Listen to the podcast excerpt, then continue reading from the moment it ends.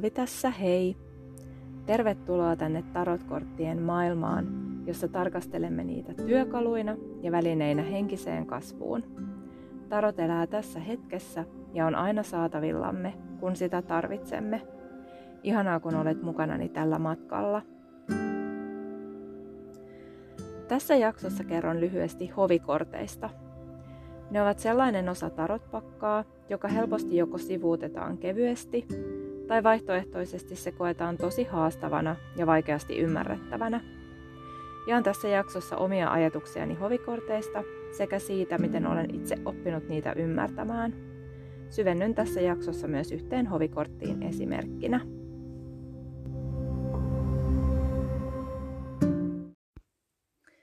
Hovikortit eivät tosiaan ole se yksinkertaisin osa tarotpakkaa, vaan kokeneempikin tarottulkitsija saattaa joskus pohtia mielessään, että mitä ihmettä hovikorteista oikein pitäisi ajatella.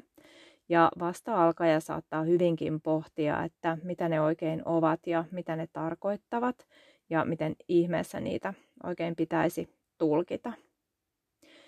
Käydään ensin ihan perusasiat hovikorteista läpi, eli mitä ne ovat. Ja hovikortit ovat siis ne kortit, jotka ajatellaan osaksi pientä arkanaa ja joilla ei ole omia numeroita, mutta niiden ajatellaan sijaitsevan järjestyksessä numeron 10 jälkeen pienessä arkanassa. Ja ne on useimmissa pakoissa nimetty seuraavasti, eli ne ovat yleensä lähetti, ritari, kuningatar ja kuningas. Ja jokaisella neljällä pienen arkanan maalla, eli lanteilla, maljoilla, miekoilla ja sauvoilla, on omat hovikortit. No mitä ihmettä ne sitten merkitsevät? Osa tarot-tulkitsijoista käsittää ne henkilöinä, eli että ne tarot-tulkinnassa tarkoittaa jotakuta henkilöä – ja tässä tulkitsemisen tavassa tulee vastaan tiettyjä haasteita, ja vaikka ei olekaan oikeaa tai väärää tapaa tulkita tarotkortteja, niin tässä on muutamia asioita, joita kannattaa pohtia. Eli jos siis tulkitset tarotkortteja ihmisinä ja henkilöinä, se on täysin ok, mutta olisi mielenkiintoista kuulla, mitä ajatuksia seuraavat pohdinnat sinussa herättävät. Ja ensimmäisenä itselleni nousee mieleen se, että hovikortteihin liittyy myös se, mitä ajattelemme sukupuolesta ja tarotkorteista. Ja tämä voi olla vaikea ja tunteitakin herättävä aihe, mutta suosittelen, että kirkastat omaa ajatteluasi tämän aiheen tiimoilta. Eli jos et ole vielä pohtinut perusteellisesti niin voit yhdistää tämän aiheen pohdinnan siihen, kun pohdit myös sitä, että mitä ajattelet hovikorteista ja miten ne tulkitset. Itse koen niin, että tarotkorttien luonteeseen kuuluu se, että ne soveltuvat kaikille ja että niitä voidaan tulkita kaikille ja että ne eivät sulje ketään pois. Ja näin ollen itselleni sukupuoli ei ole millään tavalla relevantti tarotkorttien parissa työskennellessäni. Eli en ajattele, että mikään kortti itsessään voisi edustaa tiettyä sukupuolta, tai en ajattele niinkään, että se liittyisi suoraan feminiiniseen tai maskuliiniseen energiaankaan, siis jokin tietty kortti. Ja näin ajateltuna se, että voisin ajatella tarotin hovikortteja henkilöinä tietyllä tavalla sulkeutuu pois. Ja pohdi, miten itse koet tämän. Eli onko sinulle tarotkorteissa jotain sukupuolittunutta? Tai vaikuttaako tuo näkökulma ylipäänsä tulkintoihisi? Eli onko sillä jotain roolia tai merkitystä sinun tulkinnoissasi? Ja tämä asia minun mielestäni vahvasti linkittyy hovikortteihin. Toisena ajatuksena nousee tietenkin mieleen se, että itse tulkitsen tarotkortteja henkisen kasvun matkan näkökulmasta. Eli ne ovat minulle ensisijaisesti viestejä meistä itsestämme. Eli kyse on siis hyvin paljon meidän omasta prosessista, jota tarotkortit peilaa. Ja toki meidän ympärillä on ihmisiä ja ulottuvuuksia, jotka tukee meitä ja jotka on meille korvaamattoman arvokkaita. Ja jotkin tarotkortit kertoo sellaisesta sosiaalisemmasta vaiheesta tai suuntauksesta tai tilanteesta kuin toiset. Eli siinä mielessä tarot ei ole semmoinen vain sisäinen ja jollain tavalla yksin olemisen väline, vaan toki meidän ympärillä on muukin maailma, mutta se, että ne näyttäisivät jotain toisia ihmisiä, toisten ihmisten tekemisiä, niin itse en ajattele niin. Eli minulle itselleni tarotkortit kuvaa ensisijaisesti sisäistä ei niinkään ulkoista todellisuutta. Eli en käytä kortteja ennustamiseen tai juuri muuhunkaan ulkoisten asioiden selvittämiseen. Ja omaan tapaani tulkita tarotkortteja ei sovellu se, että ajattelisin jotakin korttia henkilönä tai ihmisenä tai jonkin ihmisen ilmentymänä.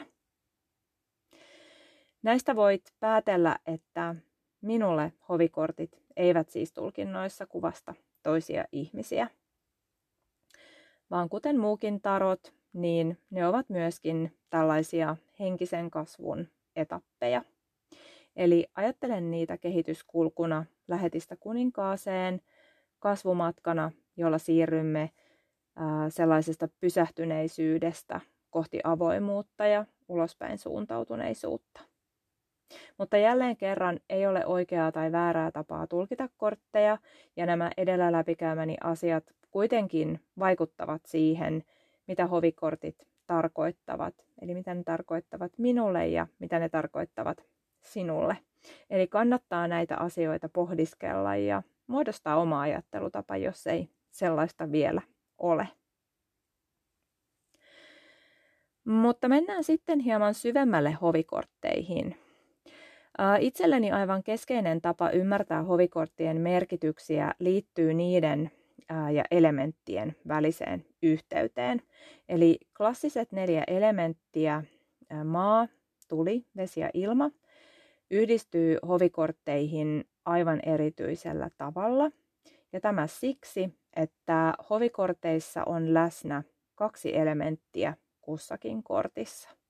Ja missään muissa tarotkorteissa elementit eivät ole tällä tavalla läsnä kahteen kertaan ikään kuin kaksinkertaisina.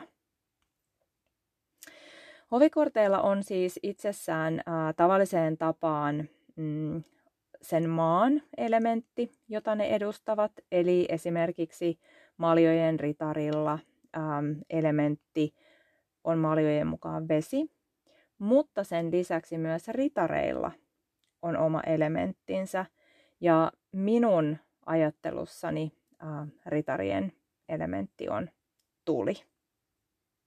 Pysähdytään tähän hetkeksi. Eli se, minkä elementin liität kuhunkin hovikorttiin, esimerkiksi vaikkapa kuninkaisiin, on tosi mielenkiintoinen asia. Eli tähän ei ole olemassa oikeaa tai väärää tapaa, Uh, toki on monenlaisia perinteitä ja näkemyksiä. Ja jos siis haluat ymmärtää hovikortteja paremmin, on tämän oman suhteen luominen uh, niiden elementteihin aivan tosi keskeistä. Eli pohdi hetken mielessäsi tätä ja uh, pohdi, mikä neljästä klassisesta elementistä uh, mielestäsi kuuluu kuningattarille, entä kuninkaille, tai läheteille ja entä ritareille. Itse kun aikanaan tätä asiaa pohdin syvällisesti, niin tulin siihen tulokseen, että minulle itselleni on olemassa vain tietty malli, joka tuntuu oikealta. Tai voi ajatella myös niin päin, että en jotenkin pysty yhdistämään näitä hovikortteja ja elementtejä millään muulla tavalla – toisiinsa. Eli se on minulle juuri oikea ja luonteva tapa. Ja sinulla se voi olla jotain ihan muuta, mutta kannattaa luottaa siihen omaan näkemykseen ja omaan tuntemukseen tästä. Ja kuten sanoin, niin tästä aiheesta on tosi paljon tietoa, eli voit sitä etsiä ja varmasti löydät paljon, mutta sinun oma tietosi ja oma tuntemuksesi on se arvokkain, koska se muodostuu pohjaksi siihen, miten tulkitset hovikortteja. Mutta ähm, mennään nyt siihen, miten itse yhdistän eri elementit eri hovikortteihin. Eli tämä on se tapa, joka minusta on, on ainoa luonteva tapa, mutta se ei ole ainoa oikea. Eli kaikki lähetit yhdistän maan elementtiin, kaikki ritarit tulen elementtiin, kaikki kuningattaret yhdistän veden elementtiin ja kaikki kuninkaat ilman elementtiin. Ja tämä on minulle tosi luonteva tapa. Eli en osaisi ajatella, että ritarit edustaisivat jotain muuta kuin tulta ja niin edelleen. Ja suosittelen, että teet itsellesi tämän samanlaisen listauksen mielessäsi ja, ja pohdi oikeasti, että mikä yhdistelmä sinusta tuntuu oikealta. Ja äh, itselleni elementin lisäksi on ollut keskeistä tunnistaa sellainen rooli, jota jokainen hovikortti edustaa. Ja tässä on myös tosi vahva yhteys siihen, äh, mikä elementti juuri tätä kyseistä hovikorttia edustaa. Eli äh, esimerkkinä niin, että jos yhdistät veden elementin kuningattariin, niin todennäköisesti niiden rooli liittyy jollain tavalla intuitioon, mielikuvitukseen tai tunteisiin.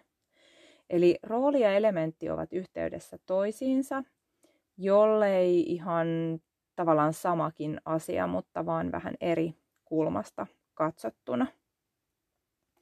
Eli käytännössä jokainen hovikortti kantaa itsessään jotakin tietynlaista roolia. Eli itse ajattelen näin.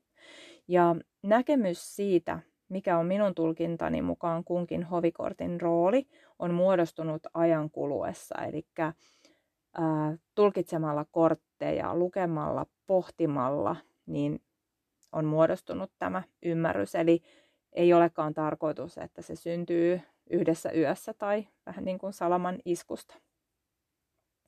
Ja toki tämä ää, käsitys muuttuu muuttuu ja kehittyy, kun aikaa kuluu.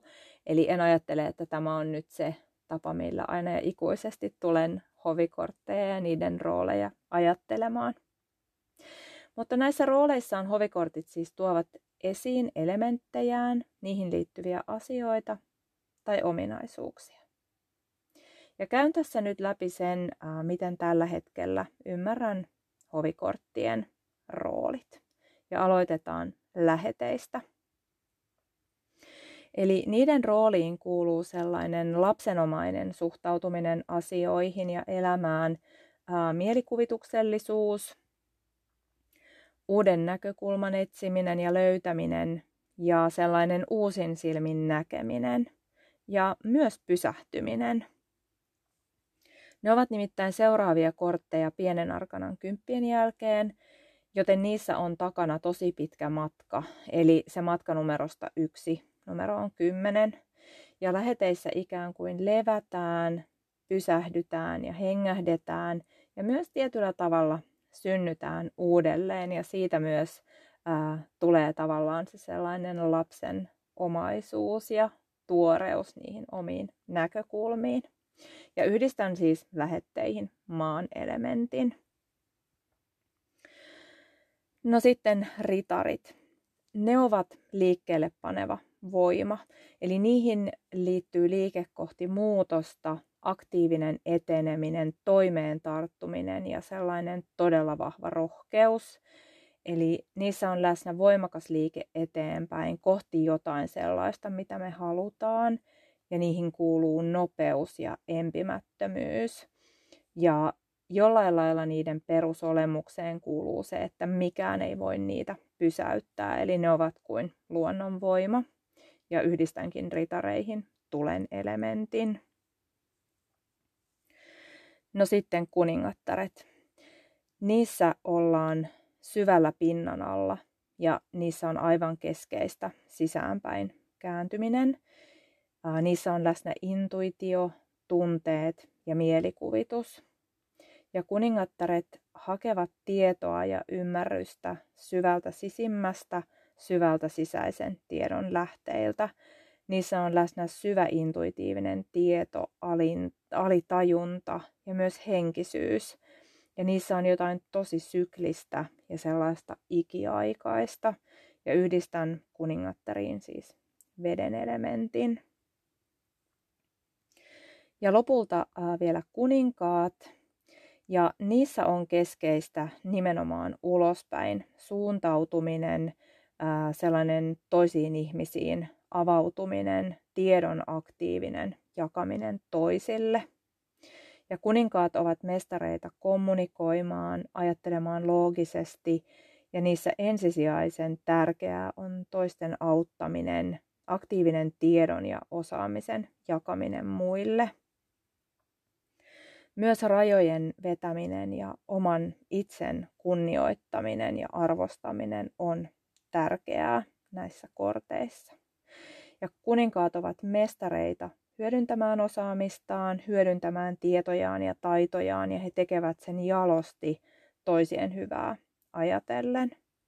Ja yhdistän kuninkaisiin ilman elementin. Miltä tämä kaikki sinusta kuulostaa? Saatko kiinni siitä, mitä tarkoitan sillä, että jokaisella hovikortilla on tehtävä ja rooli, jota se edustaa? Ja minulle itselleni se edustaa tällä tavoin myös tiettyä kasvomatkan etappia, joka on juuri tälle hovikortille ominainen toimimisen ja olemisen tapa. Eli se on jotain sellaista, mitä me tarvitsemme, jotakin, mitä meillä on tai jota äh, haluamme. Eli tavallaan kun tulkinnassa tutkitaan ja tulkitaan hovikortteja, niin ne jokainen edustavat jotakin tällaista hetkeä, jotain, mitä meissä on ollut, mitä meissä on tai mitä kohti meidän olisi hyvä suunnata. Ja ajattelen äh, hovikorteista myös niin, että kasvamme lähetistä kuninkaaseen. Eli me jalostumme ja kehitymme vähän samalla tavalla kuin pienen arkanan korteissa numerolla 1-10. Tosin tämä hovikorttien kuvaama matka on, um, se on henkisempi ja se on lähempänä suuren arkanan ilmapiiriä kuin sitä sellaista pienen arkanan olemista, jossa ollaan tosi kiinni arkisen elämän asioissa. Eli hovikorteissa noustaan tämän arkisen yläpuolelle, mutta ei kuitenkaan aivan sille makrokosmiselle tasolle, jota suuri arkana edustaa, vaan ollaan jossain näiden, näiden kahden välillä, eli niin kuin pienen arkanan ja suuren arkanan välillä. Käytännössä, jos ajatellaan näitä kasvumatkoja ja, ja tarotpakan rakennetta, niin meillä on pienen arkanan kasvumatka, eli numeroista yksi, numero on 10. Sitten meillä on hovikorttien kasvumatka lähetistä kuninkaaseen ja kolmantena suuren arkanan kasvumatka narrista maailmakorttiin. Mutta pohditaan sitten vielä hetki sitä, miten tämä kaikki edellä mainittu voidaan yhdistää, kun tulkitaan jotain yksittäistä hovikorttia. Ja käytännössä on kolme asiaa, jotka tulee ottaa huomioon. Käyn ne nyt tässä läpi. Eli kun nostat jonkin hovikortin, niin käy nämä asiat mielessäsi läpi. Eli ensin, mikä on hovikortin maa? Ja mitä se maa sinulle tarkoittaa ja mikä on sen maan elementti? Toisena, mikä hovikortti on kyseessä? Onko se lähetti, ritari, kuningatar vai kuningas? Minkä elementin yhdistät tähän? Ja kolmantena asiana, mitä roolia kyseinen hovikortti edustaa sinulle ja missä kohtaa kasvumatkalla se on. Ja näitä kolmea asiaa pohtimalla pääset jo aika syvälle kiinni siihen, miten hovikortteja voi käytännössä tulkita. Ja ajattelin vielä kuitenkin ottaa tähän yhden kortin esimerkiksi siitä, miten hovikortteja voi tulkita. Ja avaan tässä samalla omaa prosessiani sitä koskien, millä tavalla kortin merkitystä tutkin ja avaan pala palalta. Ja toki jokaisen kortin merkitys elää aina tilanteesta ja tulkinnasta ja kysymyksestä ja aiheesta riippuen, mutta tässä on ideana nyt yksinkertaistaa ja selkeyttää toimintamalliani. Ja minulla on tässä nyt esimerkkinä kortti Lanttien kuningatar. Lanttien kuningattareen yhdistän elementeistä maan ja veden. Ja ajattelen, että ensisijaisen tärkeää on pohtia maata ja sen elementtiä. Ja se kertoo siis siitä, minkä asian äärellä me ollaan ja millaisesta kasvumatkasta on kyse. Ja tässä tapauksessa, kun kyseessä ovat lantit ja sillä tavoin maan elementti, niin olemme vahvasti kiinni asioissa, jotka liittyy kehollisuuteen, arkielämään, elämän tarkoitukseen ja myös siihen, miten olemassaolomme kautta toteutamme elämämme tarkoitusta. Ja lantit kertoo meille siitä, että olemme syntyneet kehoomme eläksemme osana tätä konkreettista maailmaa, osana luontoa ja toisaalta myös siitä, että olemme täällä fyysisinä olentoina myös täyttämässä jotain tarkoitusta. Ja tämän jälkeen on olennaista pohtia, äh, mikä on se elementti, joka yhdistyy kaikkiin kuningattariin. Ja itse yhdistän kuningattariin siis veden elementin, ja se tarkoittaa tässä yhteydessä yksinkertaistaen sitä, että käännymme kohti sisintämme, kohti intuitiivista tietoamme, kohti tunteiden ja mielikuvituksen maailmaa, joka meissä kaikissa on pinnan alla, piilossa ja näkymättömissä muilta. Tämä ajatus kantaa mukanaan myös sen roolin, jonka yhdistän kuningattariin, eli se on sisäisen tiedon ja syvän pohdiskelevan itse tutkiskelun vaiheen rooli. Ja siinä pysähdymme nimenomaan tutkimaan sisintämme ja olemme kasvumatkalla jossakin siellä ritarin ja kuninkaan välissä. Eli me ollaan tulossa sellaisesta vaiheesta, jossa olemme edenneet tosi hurjalla energialla eteenpäin ja nyt sieltä ritarin vaiheesta olemme siirtyneet syvälle itsetutkiskeluun, eli tähän kuningatar-vaiheeseen. Ja tästä vaiheesta me sitten seuraavaksi kypsymme kuninkaaksi, joka on valmis tulemaan ulos maailmaan saavuttamansa tiedon ja ymmärryksen ja itsetuntemuksen kautta.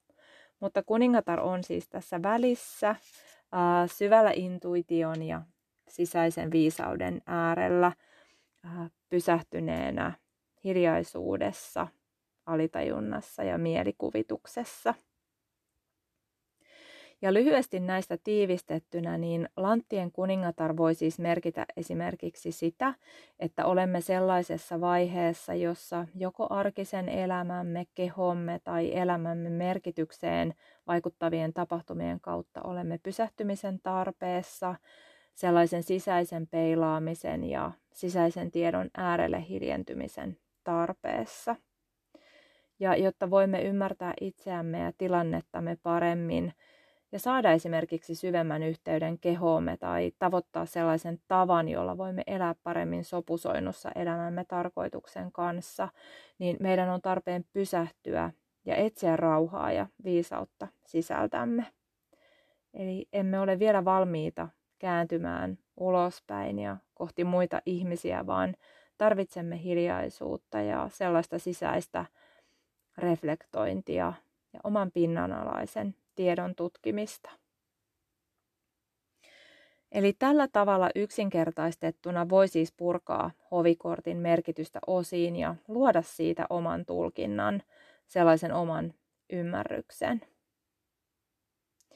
Ja toivottavasti sait tästä kaikesta äsken puhumastani uutta ajateltavaa ja pyydänkin, että miettisit omalla kohdallasi sitä, mikä elementti sinun mielestäsi yhdistyy eri tarot-kuninkaallisiin ja miten voit sitä kautta rakentaa niiden merkityksiä ja rooleja ja löytää niiden paikan sieltä kasvumatkalta. Ja tällä tavoin ne ei enää tunnukaan niin vaikeasti ymmärrettäviltä, vaan ne alkaa kertoa omaa tarinaansa. Ja jos jokin asia tästä jaksosta sinulle jää mieleen, niin toivon, että se on se, että hovikorteissa elementit ovat kaksinkertaisina läsnä. Ja se tekee niistä ihan erityisiä. Eli hovikortit ovat sellaisia upean syvällisiä kahden elementin kortteja ja ne ovat tosi erityisiä tässä mielessä. Eli annathan niille sen arvon, minkä ne ansaitsee, ja tulkitset niitä sellaisella syvyydellä, jonka ne ihan oikeasti ansaitsee. Ja tavallaan se, millaiseksi sinun tapasi tulkita näitä kortteja muodostuu, niin on varmasti sinulle juuri oikea, mutta anna niille kuitenkin aikaa ja panostusta ja tulkitsen niitä rauhassa, ettet mene liian suoraviivaisesti näiden syvien merkitysten ohitse.